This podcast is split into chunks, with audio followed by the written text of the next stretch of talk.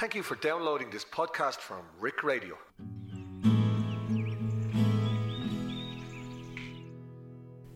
Okay, um, it is now August, and this is our podcast number three. We've done June, we've done July, and we are in August. And today we have three uh, members of the team in the studio.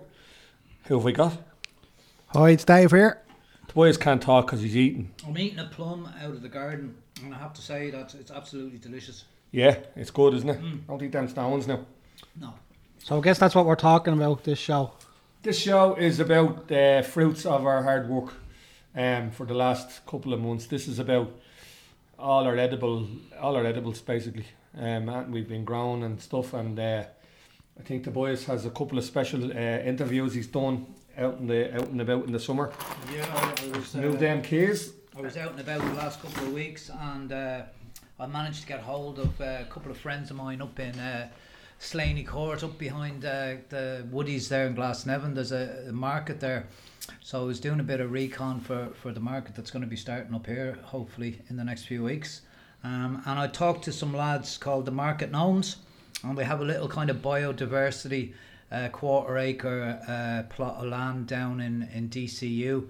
Um, and they're growing loads of really kind of good stuff, and and they've they've turned it actually into a business, and, and they sell at the markets.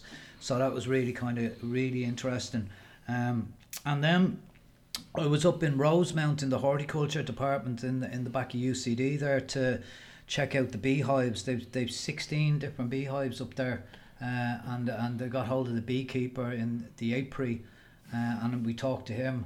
Well, I, I kind of listened. Uh, I think the bees done done most that's- most of the, the talking. I'm gonna jump in here. This is just before you fell when you were bit when you were bitten by them.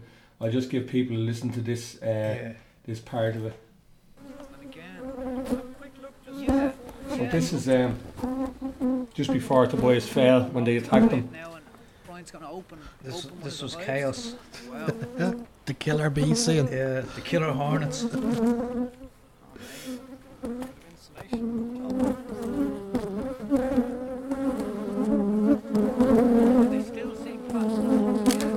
Famous last words. They still they still seem placid enough. They were, they were gone. So that was uh, just a, that's a taste of what's to come uh, with, with the interview we have. It's amazing. Um, Glad it was the boys and not me. yeah, yeah, But it'd be good to have like a little chat about it because uh, I know like the, the the process of making honey is is really kind of interesting. It's like you know how the how the bees turn it from nectar into actual honey and, and the process that's involved. You know. Oh, we get stuck into that in a while. But I tell you what, um, what have we been growing? What has been uh, turning up in our little grounds? Anybody want to go first, Dave? Well, we're at there just harvesting tonight from a plum tree that we have probably what's a year and a half now, Yeah, and we've got a, a good few plums which are very very quite tasty. expensive. But I tell you what, it's, I think what was it? Was it 80, 90 quid? Or I don't know how much it was. It was we went expensive. out. We went out on a spray there, uh, on a spree, um, uh, uh, when COVID first hit around last April, Yeah. and we were out in the minibus using our No, no, we were out in Leixlip. yeah. Oh, he was out with the dog and, the, and out in the vets, and we went off for a spin. Then Yeah, and we found this. Uh, it's out by past Leixlip there. was it Klein direction? No, No, out by uh, in between Lucan and kind of Leixlip. I think it was further than that. I Yeah, thought. but it's in like it's not directly in, but it's in between them. right. Uh, yeah, it was fun.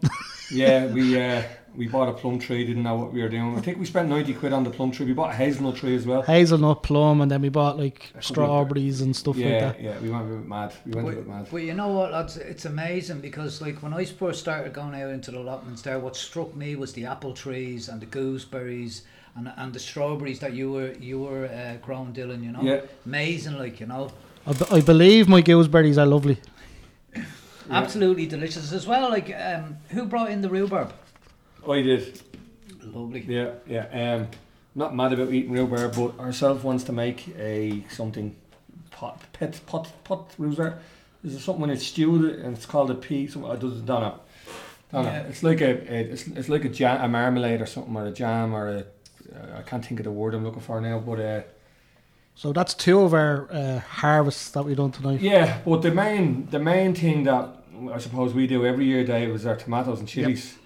And, and with basil going on there as well now. So the the tomatoes are still not ready. There's one or two starting to drop off, but only one or two. I think it'd be we'll be talking more about them in the September because over the next two or three weeks, hopefully they'll uh, they'll arrive. Well, I, I tell you as well, like what's been flying up is the kale, and I know you made some really nice kale pesto. Yeah. Uh, which was really, really delicious because when you were saying about basil there, ba- basil I would associate with pesto, you Yeah. know, blitzing it down, but the kale, the kale was kind of really nice, you know. It's more it- plentiful as well. Yeah. it's, it's like it's a, you know for every for every uh, plant of basil, you've got about six plants of kale. If you if you or for every the value of a plant of, of basil, Mm, you you've got six times the amount on on on kale. You know. yeah. So I mean, I do put a bit of basil in with the kale pesto, of course, just to sweeten it up. Yeah. And what do you put in the pesto? Like In the what's- pesto, uh, garlic, all the garlic we, we, we pulled in June, say. right? um, uh, olive oil, which we haven't grown, uh, which is obviously we're not in bloody Italy. Sardinia. Might go and get an olive tree, will we? We'll go and get an olive tree, yeah, yeah. Um, so we've got yeah olive oil. I think I said this in the last show as well. Um, olive oil, garlic, kale, lemon juice, very important, Mm. and parmesan. Now I didn't use parmesan in one of the batches. I just used cheddar because I didn't have any parmesan, and I, I don't like buying the cheap e supermarket stuff. That's just me. You got some. You roast. You had some roast nuts, I think, Oh, in there as well, didn't you? nuts in as well, pine nuts and and uh, just uh, assorted nuts, mixed nuts. So yeah, yeah, that's it. And uh, I've had I've had a, a quite a good bit of it there now. Thanks. Yeah, Yeah, I haven't seen you.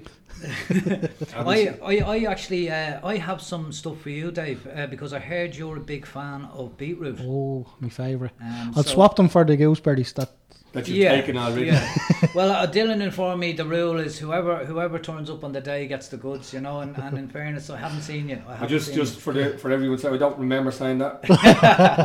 well, I, I pickled them, Dave. I, I have them. I have jars of, the, of them pickled. oh, I lovely. seen So- on uh, Irish Gardeners today in uh, Hmm. Facebook. Someone was wondering how to pickle stuff. Yeah. so well, how'd you pickle? I t- I'll tell you what I did. I, I grew them and I, I brought them in last week and uh, I got a pot uh, and I filled it like about a third of the way with water. I got a bottle of that really cheap balsamic vinegar out of Tesco's. I think it's 55 cent for like a pint bottle of it. Whack that in, load of brown sugar, uh, put the beetroot in and simmered them with a lid on it till you could you know you could stick a knife in them and they were really tender and then just let them cool down in that liquid uh, the next day I peeled them diced them uh, put them in the jars and then used that liquor when it was cooled down oh, very good. uh, topped up the jars and sealed them so yeah so I've a couple I've still a couple of left in the ground uh, for Dave and Just I've wipe your mouth there, Dave, wipe your mouth. Oh, and dribbling. no they're nice they're I nice, love have to say. beetroot. yeah it's really good for you as well Yep. So when I tell you this, this, I don't know if this is good to say on, on podcast, but the first time I've eaten beetroot from the ground was last year from here. Dave gave me one, and um, for the next two days, when I was in the toilet and looking at my toilet uh, con- uh, contents, as you do as you do, well, you do for your health, for your stomach health. yeah Um, but I thought my whole internal uh, system was was bleeding because the beetroot was just it just flooded the toilet. It was cleaning you out. My God, Yeah. I tell you what, it's colourful. Well, it's a, it's an anti uh, carcinogenic, so you know it's it's meant to be really good for the blood. Uh, as I think, along with blueberries as well, have the same kind of uh, properties. Effect. You know, yeah, same effect as well. Yeah, yeah. Very good. Um, yeah, there's onions falling out of the ground as well now at the moment, and uh, all our peas are gone. Uh, we should have done a few late ones. The peas we done late didn't really. I gave uh, I picked a load yesterday and gave them to, actually gave them to Wally, uh, along with the courgettes, But they which I got like about five or six really good courgettes as well. Oh, yeah, we have week. we have cucumbers as well. We're doing Absolute very well. cucumbers are flying. We, we we really we done cucumbers in the polytunnel this year, and uh, I've had about three now in the last week, and I've had them in water with mint. Done the ho- hotel jar thing. Uh, Yeah.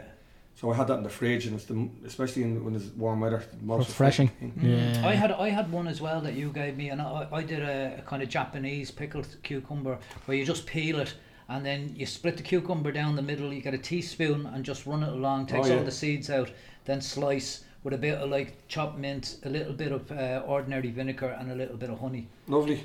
Ooh. Those Tasty. um, uh, seeds are they are seeds that we could grow them next year with?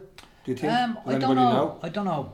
Um, I, I couldn't. If you're listening, if you're still listening and you haven't turned off yet, tell us. Uh, send us a message on uh, on on um, where did you send us a message? You'd send us an email, a Gmail to rickradio2020 at gmail.com um, just to uh, let us know if you keep those seeds that are in the cucumber. I, I presume they are. I do presume they are. You dry them out and, and off to go again next year. Just on that note as well, because I've always te- asked Dylan and stuff like that, pickling stuff and all that. Would you be big into pickling, Tobias? Yeah, yeah, I've done a lot. I've done a lot of pickling because a lot of the time you when when it's this time of the year, Dave, and everything is just coming up out of the ground at the same time. You like you need to kind of d- preserve it like somehow. So I, I'm big into me chutneys and me pickles. Like I don't know if you remember last year we did a I did a load of green tomato chutney. Yeah, yeah. Um, which I still I, I promised you a jar of that as well. Actually, you're only after reminding me. Um, but yeah, I would do. But it's it's like you know I I'm I'm always saying to Dylan to keep the jars. And keep, if you keep any glass jars, I'll fill them up. Perfect. Yeah, something yeah. or other, you know. Yeah. Yeah, well, I'd like to actually see how they do it as well because Hmm. it's something I'm interested in. Definitely, you know, we should we should do we should try and arrange some sort of a workshop around that kind of Yeah. stuff, you know. Well, there's um, there's actually what I'm going to do um, with Air Force batch of plums. I'm it's, it is a self it's going to preserve. It's a preservative. Going to do a jam, plum plum jam, just simple. Oh, lovely. There was loads of different rec- recipes and stuff like that to do, but it's just a simple plum jam with a bit of sugar and Oh, haven't seen the haven't seen the method yet, but I'll, I'll, I'll check it out. Do that tonight. Anyway, we're going. We're just rambling now, and um, I think it's time to go over to your interview, which you done. You can introduce it in there, boys. So yeah, so this guy is is Martin. He's the head the head market gnome, you know. And they started off in DCU uh, doing a community employment scheme there, and eventually they leased a quarter acre off DCU uh, University, and the university was really happy because they minded the land and it was security for them, and they've just they've gone from strength to strength. Uh, so Martin's going to tell us a little bit about his operation. He talks a little bit about manure and he talks a little bit about uh, the stuff he's grown down there, you know. So it's quite interesting, you know, and it's a nice atmosphere going on in the, the market in the background and stuff. So yeah, so Good see stuff. what you think. Don't say too much, you'll ruin it. We, we won't be Mm. able to, you'll, you'll, you'll spoil it. okay, here we go. So how is uh, we're here uh, in uh, Glasnevin in Slaney Court at the Honest to Goodness Market, uh, and I'm Tobias, and, and we're we're doing a little kind of recording for Rick Radio, Ringsend Norristown Community Centre Radio for our gardening podcast, and I kind of come up here. I'd come up here most Saturdays and and see the the market gnomes and get some really really nice veg and some really good produce and it's an all round great market. Uh, and I know that we're opening up one in the back of the community centre now in in next month. So I guess you know this is kind of like this is great research but it's also my heart is is kind of always been at this market and I've been coming here for a couple of years so Martin the the head garden gnome has, has kindly offered to tell me a little bit about uh, what their operation is like and and what they're doing up here. So so Martin, how are you doing, buddy? Uh, would Hey, you like to good good? Would you like to tell us like what the gig is? You know what the market gnomes are about and what they do? Like Oh, thanks very much. I appreciate having me on and I appreciate you coming down here. You know, Ah, Uh, thanks, the buddy. more, the more, uh, the more eye on this, and the more people uh, paying attention to what we're doing, you know, the better this stuff is, is going to go. So, Yeah, uh, yeah. What we're doing is um, we're working down in DCU. There, we started down there about six years ago, Okay. and um, the place was like Jurassic Park. It was completely overgrown. Mm. Uh, we were on a CE scheme with community employment. yeah, say over the three years we were on community employment, we came up with our own business plan and model, and we Wow. said to DCU, look, this is what we can do with the land, and you know, this is what we can do, you know, make things happen here. You know, we had a lot of ideas. The garden had a lot of potential. There was a lot of people that came and went. You know, they couldn't get any structure on it. was it a big space? Yeah, like the whole garden is 1.6 acres. Wow. Yeah, we're only growing on a quarter acre. Okay, Uh, get into brilliant. that very intensive Wow, type of growing. Yeah. But uh, yeah, so DCU said, look, it's it's maintenance for them at the end of the day. You know, they don't have to look after the land. Yeah. We uh, we gave security to the site. We were good with the local neighbours, so it's a you know very urban kind of setup. Wow, amazing! And they said go ahead, you know. So that's kind of how we got started. Where and is that? Where is that, Martin? DCU. Yeah, so the? DCU Glasnevin campus. Okay, brilliant. It's actually on the campus, yeah. Okay, cool. I'm looking forward to actually getting down there for a little. Uh, Yeah, you'll have look- to go down soon, yeah. Yeah. So yeah, so what, what what's what's kind of what, what's the kind of the operation involved down there? Like, what are you growing, or, or what, it, Yeah. what what kind of preparation did you have to do to get it to get it produced and su- such beautiful stuff that you have here? I mean, Yeah. I'm looking at the lads here. That, that, that Martin will tell you a bit about what, what, what he's selling here now in a minute, but Yeah. tell us a bit more about uh, the the site down in DCU. Yeah, well, the style the style is like a painting. You know, it, it, Yeah. it brings together everything that we've been growing over the last few months, Yeah. and uh, it doesn't show the work that went into the site at all. You know, so like if anybody's growing an allotment or it's grown at all, you've heard of bindweed, Yeah. you've heard of scutch grass, Yeah. they've heard of buttercup, docks. You know, we Yeah. had them in abundance. You know, so Yeah, we wanted yeah, to open yeah. a garden and start selling Is that, them. is that that real rooty one, the buttercup? It goes. It's really hard to get out of the soil. It's like like a like a root, and it goes right down. Yeah, it's like uh, it's like like teeth, you know, just Yeah, kind of digs in there, you know, and it Yeah. runs along the borders. It kind of Yeah. grows like strawberries, you know, the runners. Like And uh, it's, it's it's really cool the way you're describing that because like being with a podcast and that like you Yeah. know it's all kind of we're, we're kind of listening to it and you're you're kind of Yeah. giving a really good kind of picture there. Yeah, that's that's yeah. I'll keep that Hmm. in mind. You know, so yeah, if anybody ever has any questions, you know, they're welcome to come down and ask us. We we love to share this information. But um, yeah, so once we got the structure in place, we dug it. We had to dig it out by hand. We went through a quarter acre by hand, took out Hmm. All the invasive root, and we done that for three years solid. Wow. Every single spring Wow. went through the site because we knew we'd get no better. You know, like getting access to land is just it's not happening if you're going to do it in any sort Yeah. of scale. Yeah. So we said we'll dig our heels in here. We had 30 tons of shale to move. We had a wheelbarrow. There was no air in the wheel. Oh my You know, God. Ah, it was a slug. It was Yeah, a slug. yeah. But look, we, we, we stuck at it because we had a vision. We knew what we Mm. wanted to do. And now we're running what's called a biologically intensive market farm out of DCU campus. And that's been for the last Absolutely two and a half years. Yeah. Yeah. Yeah, and I've seen, and I've been kind of up here the last couple of years. I've seen, I've seen what you've been producing, and it just it blows me away every time. It's it's just amazing. It's the best kind of the best organic produce I've seen. Yeah. Um. So like, what what have you got? What what's what are you selling in the stall this morning? Give us a kind of little rundown of the, what you're got. so when we approached this from a perspective, we we started with pure passion, you know, and we were only in our early 20s. yeah, and we just like let's grow everything you know and we just want to bring the best for people and because we eat it ourselves and we like to cook so what we want we want to give to people you know so we want to but then you start looking at it from a business perspective you can't grow everything you have to grow Yeah. things that you know as high yields and stuff like that so we took that into consideration and Sure. then with the way we grew we didn't want to use any chemicals you know so Yeah. we've, we've established like a triple underlying type of motto you know so yeah, uh, it has to be financial sense, of course. Okay. You know, and it has to be uh, has to be good for the community. yeah. It has to be good for the environment. You know, so we have them three ticks that we tick off. so you're like our- your ethos. yeah, the ethics Yeah. of it. You know, Yeah. so there's a lot of farms that will just do whatever. You know, whatever suits them, and they grow too much, they waste. So we basically Sure. Grow what we know we can sell and stuff like that. So and we're also seasonal, nothing imported. So Okay. we so in the summer, like today, we have tomatoes, cucumbers, courgettes, uh, garlic, onions.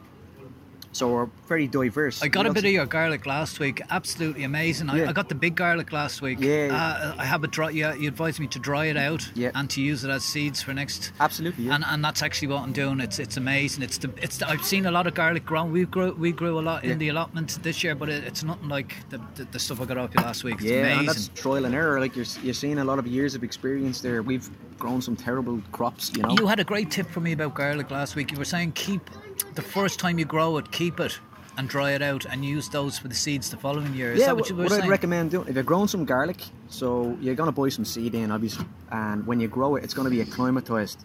Make sure it's it's healthy and it's not you know soft and diseased and stuff. So once you split it or dry it out, once you split it then to replant it in in October November, yeah.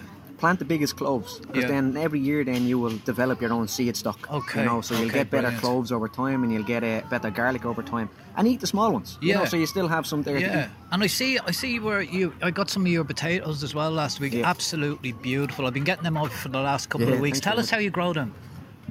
So there's a guy in Rush, and um, he makes his own compost. Yeah, So he collects seaweed off the beaches. He is he just all year round. All he does is make his own compost. brilliant. So like I said, he collects seaweed. He collects um, grass. He collects manure. He connects collects all the um, vegetables in town off the markets. Wow. And he just composts it. So he's making I think he said he was making two tons of compost a week.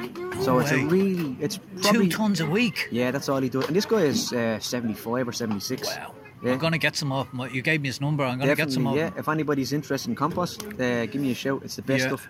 So we actually we buy in bulk compost Yeah. from a place called Enrich, but um, they have there's a place called Mulch that that'll sell it in ton bags. Mm. Yeah. But uh, for the allotment, I recommend people going in, getting a ton bag, and getting a ton off this guy as well, and mix it together. Okay. You know, because all that seaweed, it's just got all them you know micronutrients in there, which is fantastic for I, the soil. I get the powdered seaweed in Mr. Middleton uh, from another way of doing Galway. it. It's organic as well, Yeah.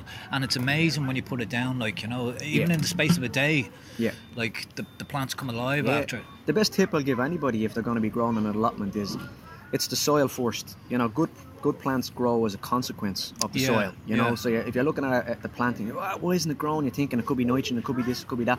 Do the preparation first. Okay. You know, and you can do the preparation. A lot of people say get the preparations done in autumn or winter for next year. What, That what's is- the best month? the best month is autumn. You know, so. Well, the, the actual month. Sorry, so on. obviously before it gets too wet, you know, October, November November's fine. okay. Even December before it gets too bad. Because I'm going to do it this year, you know. That's yeah. We usually wait until say late February, early March. Right. That's because you know it's a it's a long year. We just cover it up when we get back into February and March. But we will be doing it in October, November this year. Okay. And when you say cover it up, what do you mean by that? We use uh, like polyethylene, so Right. it's a plastic. Yeah. So what happens is it kills off all the weeds. So if you have a new patch that you want to start, yeah. just cover that and weigh it down with a few bricks on the edges. And For how long? Uh, say about four to eight weeks, depending Okay. on what's on it. You know. Okay. So if you have invasives, Yeah. like uh, scutch grass and bindweed, the polyethylene is good. It'll draw it to the surface right. and it'll help it burn it out, and you can pull it out a lot easier. Ah, amazing. So to go, going back to the potatoes, sorry, I know I distracted Yeah, you there, away, yeah. Martin. Uh, s- how do you, what do you do with the potatoes then? You, you prep the soil. Sorry, yeah. So we prep Hmm. the soil, we use what's called bio-intensive techniques. So we don't rotivate the soil. What we do is we um, we use a broad fork, which is like a standard digging fork. It's just wider, and we open the soil up um, to get the oxygen down Right. into the uh, into the soil, and we put in say four to six inches of compost on top of that. Amazing. Yeah, so the more compost, the better. Really, you can't overdo it. Yeah. Um, and then yeah, over time, it's it's a really And would you do that? Like how how far in advance of actually planting the potatoes would, would you So prep if- the soil? Like yeah. If you get that prepped in October, November, yeah, and then you come back then and plant your potatoes in March, yeah. March, April. Okay. Then you'd be you'd be good to go. You know, Right. because that organic matter is going to help loosen up the soil. And would that, would that work for anything that you're going to plant? yeah, absolutely. We prep the soil the uh, same way. Like it, it depends as well on your context. You know, so if you're going to with, with bare ground, you haven't even started yet. You're going to Yeah. you're going to rotivate. Okay, You know, yeah. but if you have ground that you've been walking for a while, you know, you can put the compost down. You can you can prep, prep the beds the way we prep them. That'd be us in the allotments now. We Yeah. because we'd be we'd be using the beds year in year out. So Yeah. come like uh, you know after the summer, come like right, probably around November, December, we'd start kind of closing them off till probably March. Yeah.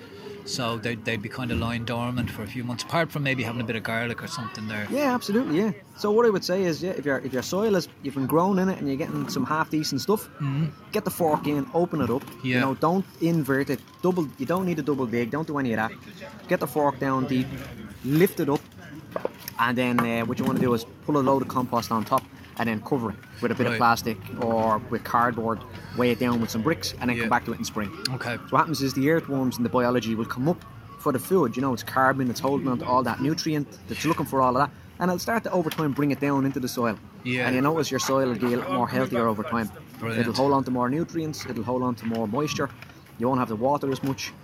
Yeah, because I plants will grow a noticed, I noticed that scene as you mentioned. I noticed some of the corners in my allotment Yeah. are, are really dry. It doesn't matter how much I, I water them. They come back a uh, day, two days later, and it looks really dry. It's as if all the water's falling out of the corner. Of Yeah, that's like especially in this weather now. Hmm. Like the best thing you could do is mulch. So if you have. Some leaves or cut grass, Yeah. put it around the end of your plants. You know, Right. so water in. Like you ever see if you have a bit of a sheet of cardboard down, Yeah. or whatever, you lift it up. Could be the hottest of days. There's still moisture Yeah, under and all there. the you know. worms and everything are underneath Yeah, it. and that's what they're looking for a dark climate to be able to do Yeah. their business, you know. And the closer you can get them to the surface, Yeah. and the deeper you can get them down, Yeah. you know, it's going to make a big difference. Brilliant. Brilliant. Yeah, mulch, and if the organic matter in the soil is going to hold onto that moisture as well. That's what it's all about. Cool.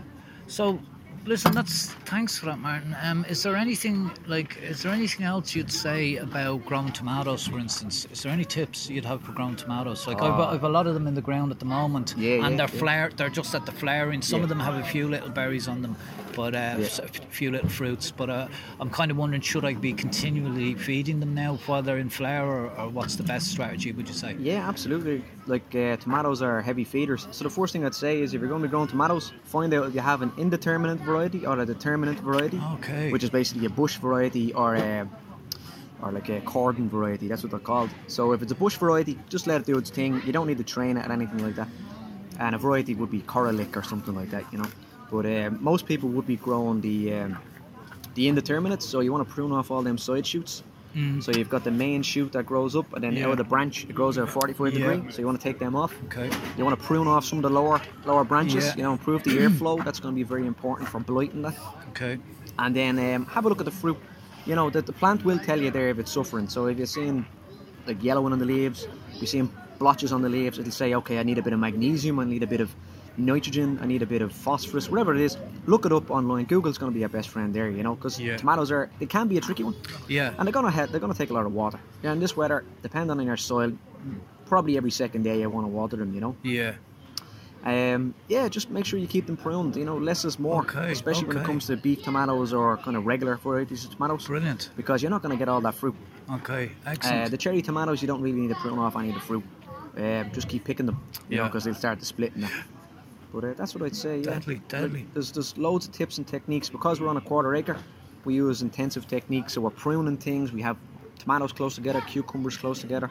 Like I said, if anybody wants to come down to the market, they're more than welcome to Yeah. come down and ask us questions. You know, we love Yeah. all this stuff. Yeah, and, and you're here, like you're here every Saturday from um, half nine till about three or four. Yeah, so we're here from yeah. The market opens at half nine. We'll be here from half eight or so. We get the early risers. Okay, And we'll be here till about two or three. Would be yeah, three o'clock at the latest. Well, hopefully you'll come down to the to the centre, the community centre, sometime in the future as well, and have a look at what we're doing as Yeah, well down absolutely. there. You I'll, know. be, I'll be delighted to come down and have a look. Brilliant. If anybody's interested in getting produce offers as well, our website is marketgnomes.com. Um, and we have a Facebook page. Our handle is at Market Gnomes. And you're on Instagram as well, aren't We're you? on Instagram as well. Yeah, you, you put in Market Gnomes or Facebook.com forward slash Market Gnomes. We'll come up and people can send us messages on that if they have any questions. Brilliant. Listen, uh, I, I I know that we're kind of after running over. We're in 14 minutes, and I know you've got a, a load of customers there. Looking Yeah, they're the lining up, yeah. yeah. Listen, thanks very much, Martin. Really appreciate you taking the time to talk to us today. Yeah, no problem. Thanks very much, Toby. Take it easy. Cheers. The Old Hammond Lane Market, Ringsend Irish Town Community Centre. Every Sunday, food vendors, cuisines from across Europe and the world, local produce, arts and crafts, live music. Bring the family, paint the face. Contact us here at the centre or contact us on Instagram or Gmail at the Old Hammond Lane Market. That's H A M M O N D. That was brilliant. Um, I didn't listen to all of it, but I will. I will when the, I, I tend to not listen to everything till I'm going on long drives, and um, I listen to them in the car. Yeah. But yeah, um, totally organic. um, go on, tell us. Totally uh, organic produce, uh, and what's kind of impressive about it is how they grew it over the last uh, three or four years. You know, they started off with just this kind of field of dirt, you know, and they've, they've gone completely organic and completely biodiverse, and they compost, they make all their own compost. They grow all the potatoes, they grow in a seaweed compost. Um, and it's just it's just a different kind of food. When you go down to the market, the stuff they're selling it really sticks out. It looks really different, you know. Yeah, and yeah. they've diversified into uh, microgreens now. So they have a big indoor operation of microgreens that are just kind of grown in kind of water baths. Their their roots come down through the table into uh, into the water and stuff, you know. Which are, they're really healthy. They grow really quickly. Sorry, Tobias, you're getting a, a bit of interference there. Sorry, go ahead, keep Yeah, going. no sweat. Um, yeah, and they're they're on Instagram as you said. Uh, Market Gnomes. Market gnomes, yeah. Um, like they, we didn't quite hear there in the, the interview, but they've they've invited me to come down to their farm and, and do a do a part two down there some stage. You know, they'll bring us Brilliant. down. Maybe you could come down as well and yeah, have a look at what they're yeah. doing. You know, we absolutely. drove We'd all go down. Yeah. Yeah, yeah. And just how did he start off? Was did they just? Interestingly enough, Dave, they were on some sort of a CE scheme uh, probably you know along the lines of, of what you were doing. Uh, I don't know how they actually got. They were working on that that Pacific piece of land, uh, which I think was initially leased by DCU, uh, and then they they actually took over the lease. Lovely. Um, so yeah, so it's a, it's a full, fully functioning, profit making uh, business Qu- now. Quarter acre. Yeah, They yeah. And do, did they did they uh, know what you were doing at first? Were they horticulturists or were they just Yeah, like they, they had that they had done courses in it, you know, so it was kind of trial and error. Now, like I mean, there's three acres down there of, of wasteland, so they, they literally just kind of uh, terraformed the quarter acre because that's for two guys. Uh, that's that's an awful lot of land Yeah, to be tilling. absolutely. But they made this. If you look at them on Instagram, they made this really interesting thing, right? It's a, it's like a, it's a frame that's welded together, and uh, it's got all these two wheels on it, and it's got like five blow torches all connected to it. So they wheel it, they light all the blow torches, and they wheel it along the soil, and it burns everything, burns the soil completely, um, kills all the roots and stuff, you know. And then they get this. They gave me this guy's number, uh, who who makes his own who makes his own compost, sells it by the ton bag, really Oh, really good. cheap, and he, he delivers it. And then what they were saying in the interview is you just break break the ground with the fork and you lay this on top so you don't actually dig it in. So you grow everything within that compost. All and, and then the roots will go down and then over time that breaks down and goes into the soil and fertilizes Oh, the soil old, underneath it. yeah so this is over the three years it's built up like it's at fully it's fully producing and it's really it's really productive now the actual ground because the whole idea of biodiversity is about feeding the ground back from because it's it's putting out so much nutrients into the Yeah, food yeah. and Yeah. all that so so you're kind of you, you're you're looking after the, the land and it's looking back it's loo- looking after you in return kind of thing very That's good? brilliant. That's brilliant. Um, mm. yeah, Yeah, very well- good to go and see them actually. Yeah, yeah. we must now. We, we definitely must. Um, well done, and thanks very much, lads. Garden Gnomes for uh, yeah, that was absolutely brilliant. Thank giv- you. Giving us your time. Um, so we move on because I'm conscious that we're up to 32 minutes now, and uh, we have the attack of the bees interview to come. so look at what we're going to do is we're going to throw in the interview now. We had to cut the interview a little bit short as because the boys was getting closer to the honey. The bees were getting uh, the proximity of the bees. They were getting a bit more uh, vocal, as you heard at the top of the show. They were getting very, very aggressive. One actually got in inside my suit, and I was. You probably can't hear it, but I was actually starting to get a bit panicked. One had one had stung me on the hand, and Brian informs me after, like he says, "Uh, actually, Tobias, I shouldn't have let you go first, you know, uh, Oh, because they they know they know me, but I kind of jumped. I kind of just went ahead, and he was like, "Really? Now I shouldn't have let you go first. They didn't kind of recognise you, you know." Um, so yeah, so it got a bit heavy, Dylan. I had to get out of there, you know. Well, I tell you what, some some job you you done. Um, gonna put it, put the interview in, and then and then whatever we don't hear at the end, we have a couple of pointers made from the interview because I did listen to all of this, and uh, we'll ask you, we'll get you to finish off the interview as as such. Brilliant. So uh, here we go. The old Hammond Lane Market, Ringsend Irishtown Community Centre. Every Sunday, food vendors, cuisines from across Europe and the world, local produce, arts and crafts, live music. Bring the family, paint the face. Contact us here at the centre or contact us on Instagram or Gmail at the Old Hammond Lane Market. That's H A M M O N D.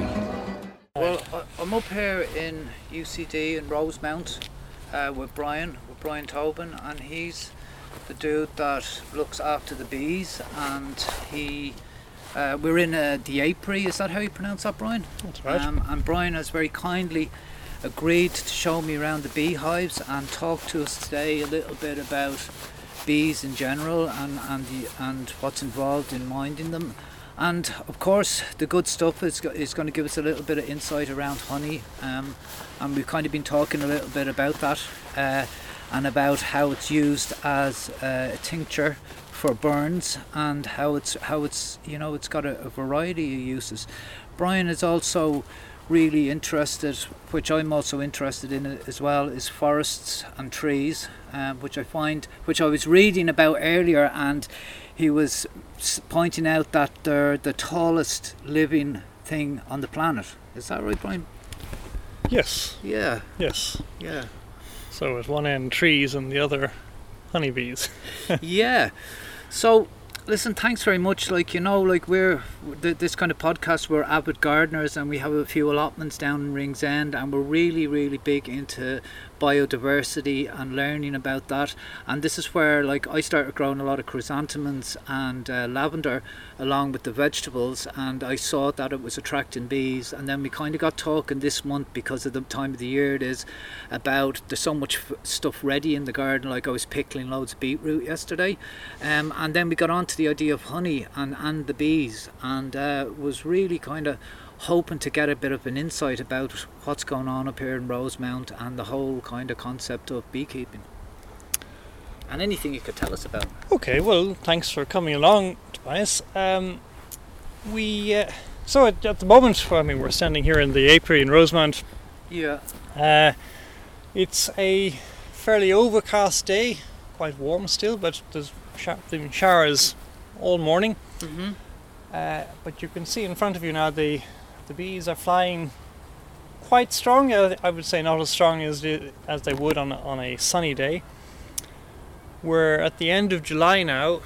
You mentioned the uh, the lavender that you have in in the, the allotment. Yeah. Um, that's that's that's quite strong at the moment. But in general, the number of, of flowers that are yielding uh, a lot of nectar are beginning to, to ease off. Yeah. So a lot of a lot of bees will find will a lot of beehive colonies will start reducing numbers from August onwards. So they'll they'll peak number wise around uh, May and June to coincide with the flow of of uh, of nectar. Pollen. Okay. Uh, but from from next month on, that they'll be dropping in numbers towards the winter. And tell us, Brian, like we have like I'm just counting like there's 2, 4, 6, 8, 10, 12, 14, 15, 15 is it or six, 16 beehives I think. Well, there's 16 plus there's another three beside us, Ah, and, and. I don't know if you really count there's there's 16 and a quarter or 16 and a half, but uh, we have There's a lot. yeah, it, it's quite a busy apiary. I think we've we've had up to 25 colonies uh, Wow. sitting in here, which is probably a little bit too much in one place because they they're all competing with uh, for the same floral forage. Yeah. However, we're quite lucky in Dublin 4 and particularly in UCD because they, we've got extensive uh, grounds with, with, with lots of, of forage for them. So I guess we, we can push it a little bit here. Do they go far? Will they wander far from the, the hives? So they'll, I mean, they, they do. They, they'll fly for, I think they've been recorded to fly four and a half kilometres or something like that, but I, I, they won't do that for for preference. So they, the, the majority of the foraging is, is within, I'd say, two kilometres, uh, and and if possible even less. So Cool. they're, they're very they're very pragmatic um, Yeah.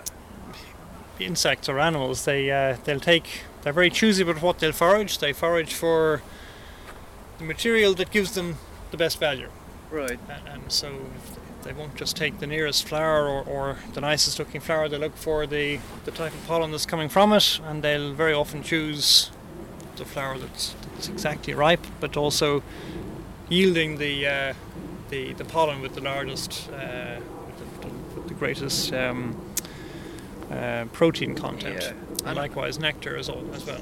And I noticed when we're coming in, like the seven, I think there's 70 different types of apple trees down there. Would they be like the flowerings on, on the apple trees? They do, they do. Although it's interesting, they find apple blossom hard work. Well, I'm Yeah. not sure if it, if they see it as hard work or if they see if they're quick to choose something else that yields better from it. Okay. So one thing that um, it's interesting. One thing that uh, that commercial apple producers find is if they if they allow dandelions to grow in between apple trees in orchards, the bees will almost entirely ignore the apple blossom and and go for the dandelions if there are enough of them. Well, I can dent- I can identify with that. I love digging the roots up and making coffee out of the dandelion root coffee.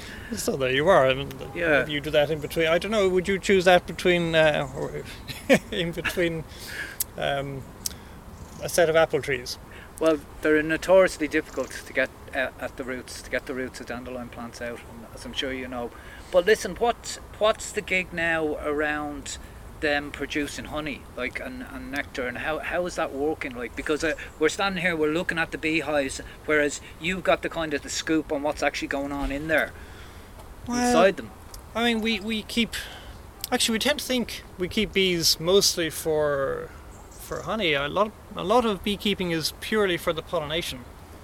Uh, interestingly, so most of the beekeeping in, in North America, particularly, is is uh, or at least the commercial beekeeping Yeah. is done for the pollination and, a service for uh, there's a paid service there. Really? and beekeepers get paid for the pollination, and they're actually barely interested in producing honey. wow, that's um, interesting. Yeah. Here, I, I, I, the, the, crop systems we have don't require that amount of, of pollination, so it's not quite the same here. From the bees' point of view, they what, what sets honeybees apart from other from other bees and for other insects is that they don't hibernate. So the colony will last uh, the whole year and right the way through the winter and, and into the next year. Hear the buzzard there. Yeah, I thought it was a bugs. hawk, but it's No, it's a buzzard. Um, so from the bees' point of view, they're they're um, they're foraging for pollen to feed their, their young. If they've got no grubs in the if there's no larvae in the, in the hive, they won't. They're not interested in pollen. okay, So they only they only they use pollen as a protein source. right. And so for building building bees essentially.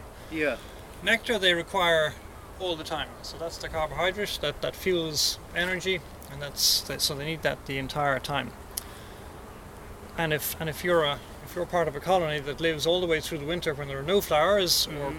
potentially there are flowers, but the weather doesn't allow you to forage, you need to preserve your carbohydrate source, yeah, and that's what honey is. So they they collect nectar when it's plentiful, right. and they they reduce its moisture content because high moisture leads to, to spoilage yeah. and uh, and they add enzymes to break down the, the sugars Wow. and essentially that's what, what honey is it's preserved nectar Okay. and and they the bees produce it for their own purposes to get them through the winter primarily but also because they they're good at they're good at uh,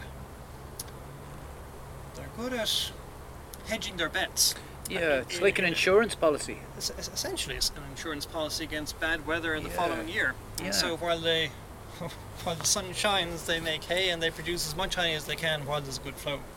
So they, from the bees' point of view, they, they aim to uh, produce a load of honey and then store it. Right. Uh, so they, they will seal it into cells. With those, again, the sealing is to cut out the air that Mhm. again would cause Is spoilage. that like the wax? That's a wax cap. Yeah. Yeah, and that's the the- purpose is then just to keep keep the air out, but also to stop the the honey that's inside the cell from absorbing moisture again from the air, Yeah, because it'll spoil. and, and it will eventually spoil. And how? Two things I want to ask you before I forget. First of all, is like bees wax candles are so cool as well. Like they're very common, and I just sussed it there because you were saying like to, to prevent the, the honey from getting air to it. But also the other thing is, what? How do they react when you go in to take the honey? Like, do they get the hump because you're you're kind of taking their food from them, or are they kind of No, are they okay about it, or do you put them to well, sleep first? No, no, no, no. No, I don't put them to sleep. Um, no, they're not terribly happy with it. About Okay, it, okay. to be perfectly honest Yeah. and straight. Um, they're not. I mean, I wouldn't be either. Yeah. Uh, they, they produce it for themselves, but I guess that's the deal with the beekeeper. yeah. The beekeeper is in it for something, and and his deal, or I mean the beekeeper's deal at least, is if you remove honey, you you have to look after the bees when they need it. So yeah. yeah, I guess that's how it works. The beekeeper provides a yeah. Honeybees are they're not domesticated; they're wild. Yeah. I mean, they're quite. Some of them are, are um, can be. They can be bred, and they can, there can be selection Ah, there. But right. essentially, they're they're quite, as genetically speaking, they're quite wild. So these guys Um, don't seem very annoyed with us so far, anyway. Like, No, no, we're standing. uh, quite We're standing at the edge of the apiary, so my- Yeah. my hand is on the first hive here. Mhm. Um, as I was saying, the, de- the deal from the beekeeper's point of view between him, them, and, and the colony is is that the, the beekeeper provides a, a nest that's a suitable size, big enough size to accommodate the colony inside, Yeah. uh, provides yeah suitable conditions inside, Uh-huh. uh, which the bees can take advantage of uh, to some extent. And, and if if we take honey, then we have to provide them with food Yeah. if they need it. So the ideal. Yeah. So we, we, our presence has been picked I up. just saw. I was just about to comment on that. Since we stepped one more step in, they're all over us. Yeah. Bees know what you're saying, and sometimes I think too. And Yeah. moment you say something like that, it's, That's really cool. Like the way that's after happening. we're uh, so Yeah. um, yeah, that's the way it works. If, if Okay. uh, we yeah try to provide and, and look after them as best we can, keep them healthy, Sure. so that um, and, and, the best way to keep them healthy essentially is to is to keep them as, as naturally as, as possible yeah. insofar as they're providing a wooden or sometimes the polystyrene box for them to live in. Yeah. But you don't. You, when you're harvesting the honey, you'll always Sorry. leave enough there for them as well. Yeah. So Uh, if you if you look at the at the the design of the hive, so Yeah. the, the, there's a lower box which is larger, and that's known as a brood box. So it's a brood box because that's where the the queen is confined and all the the younger brood is kept. Okay. And you find on a, on a on a on a, uh, frame of comb Yeah. there is a, an area to the centre and, and lower of, of brood where the queen lays eggs. Yeah. The, the younger bees feed those eggs.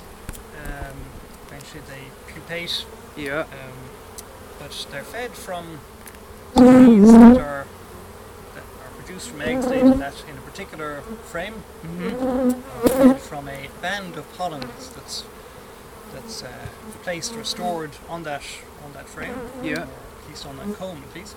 And then above that again there's a, a, a band, a wider band of honey. Yeah. So the, the nurse bees that feed those those eggs first, or sorry, not the eggs, but the grubs that hatch from the eggs, Yeah. uh, they, they, they, they make food that they from, from the uh, same from the same frame. Wow. So there is, yeah, we, we make sure that there's enough uh, honey stored within the brood, brood chamber as possible. Yeah. The, the the shallower chambers above that are known as supers because they're above the, uh, the brood Yeah. chamber. And generally speaking, those are used are used uh, for collecting honey. Okay. So the, the shallower frames, you beekeepers take take away a, a whole super at a time. Uh, roughly, let's say when it's full, there are 10 kilograms, Yeah. maybe a little bit more, um, in each of those supers. Wow. That's so cool. So they're they're kind of they're they're livening up a little bit.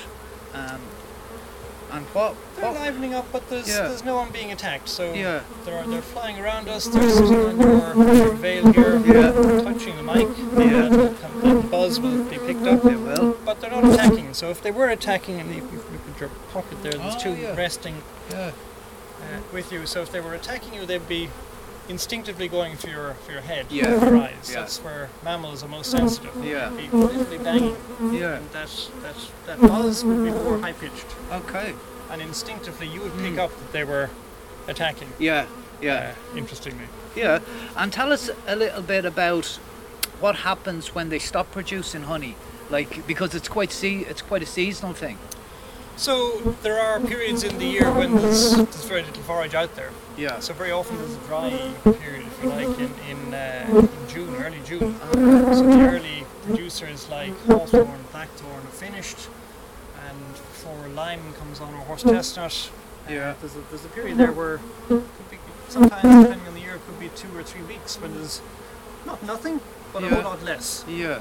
Yeah. Um, and again, into August, number of, of uh, nectar producing flowers is is, uh, is dropping off. Yeah. Colonies will respond to that and, and reduce their numbers. Okay. Actually, a number of, well, a good number of the hives here will all be heading for their summer holidays to the Dublin Mountains to, to take advantage of the heather, which will just be coming into season actually uh, next next week or so. Okay.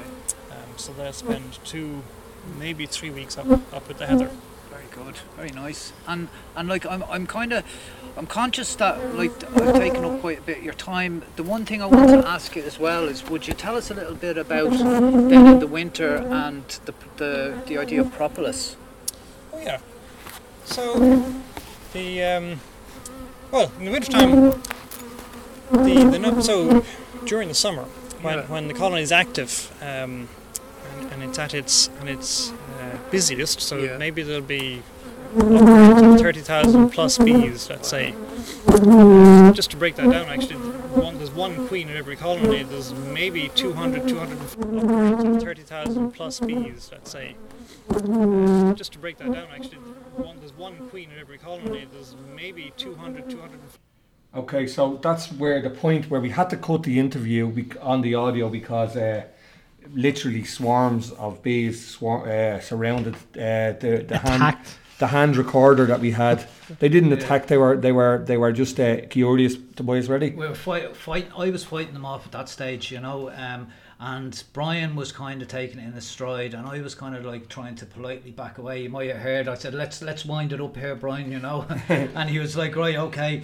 He could see I, he could see I was getting a bit nervous, you know, um, but you know, like he where we left off is we were talking about like the queen bee, and I, I was quite interested in this, you know. So after the interview, I kind of I went and I and I read up a little bit about them, you know, and they were saying it was kind of you know what what he was kind of the gist of what he was saying was that like honeybees you know the queen will will kind of mate at an early at an early age and usually you know like they will let they will actually lay millions of other eggs throughout their life and and you know up to 2000 a day in an active season. Uh, and the, you know how the the queen bee lays her eggs and is greatly controlled by you know things factors like the weather what kind of food is available and particular you know habits of the drone bees and the and the other bees.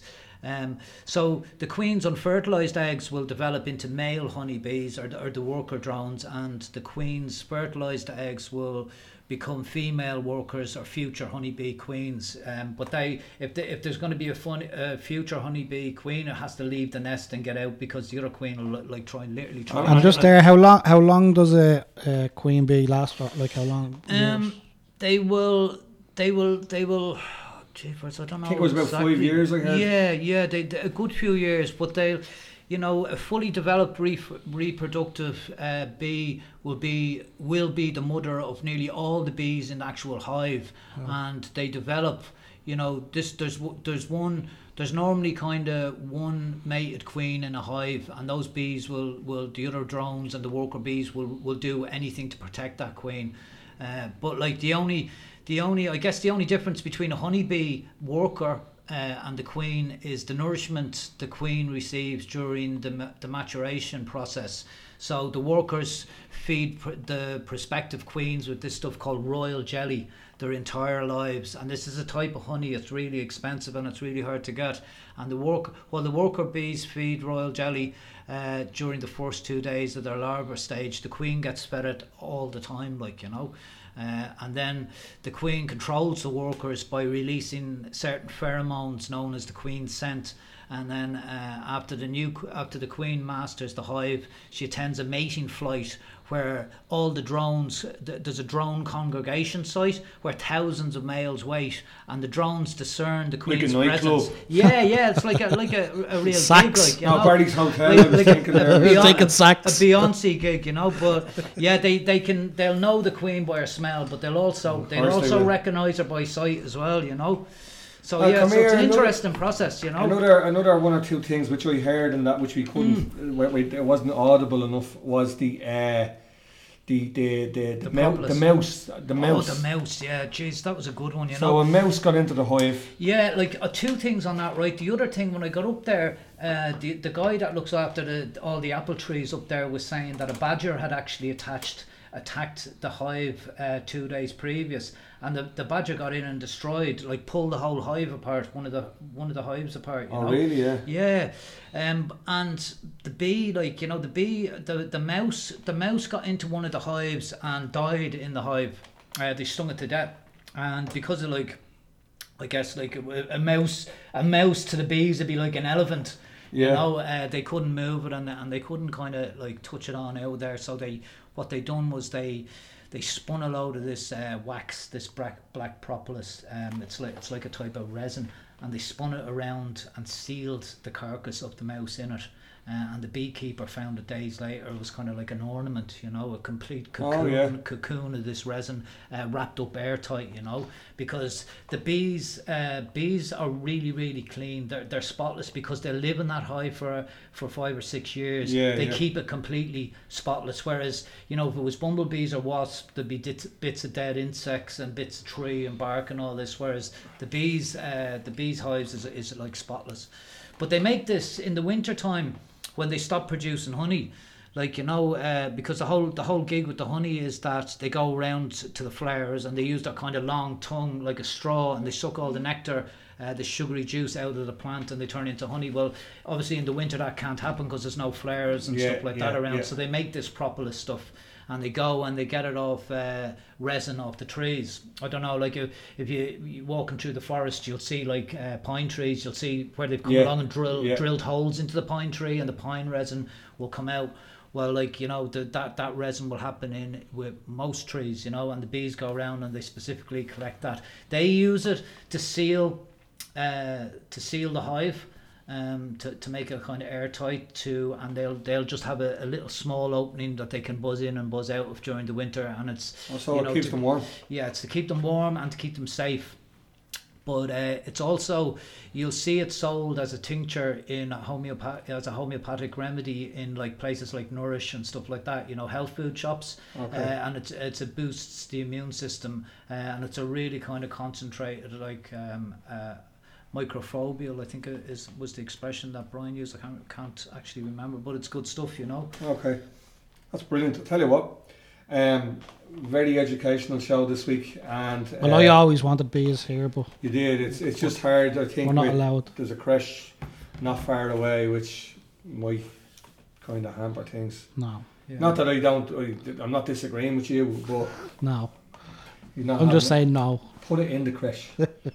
um, well, look at lads, we're up to 54 minutes. So this is our third podcast, and it's our longest by by far, um, which is good. But I suppose the, the shows over the winter we won't have too much to talk about. Um, we never know. We can waffle. Well, that be said, yeah. Like I mean, there's loads of kind of good stuff going on in the winter there as well. Yeah. As we even found out with the bees producing the propolis. yeah, I know. suppose. Yeah, yeah. I mean, well- we'll be preparing the land, won't we, for the next summer? Yeah. So that'll be an interesting process in itself. Yeah, well, look at we'll we'll we'll leave it there, I think, lads, and uh, come September we'll have we'll decide what we're going to talk about in September. I suppose keeping our seeds Yeah. for next uh, that kind of stuff uh, might might be coming into into uh, season Pickling season as well. pickling season. Yeah. Here, here. And we can actually talk about the glut of tomatoes we're going to get and the bolognese that I'm going to be making. Tomato and soup, stuff. bolognese, Yeah. Chutneys. chutneys, yeah. everything. So that's it. All right then. Okay, Cheers. thanks everybody. Thank you. Take care. Take care. Bye bye.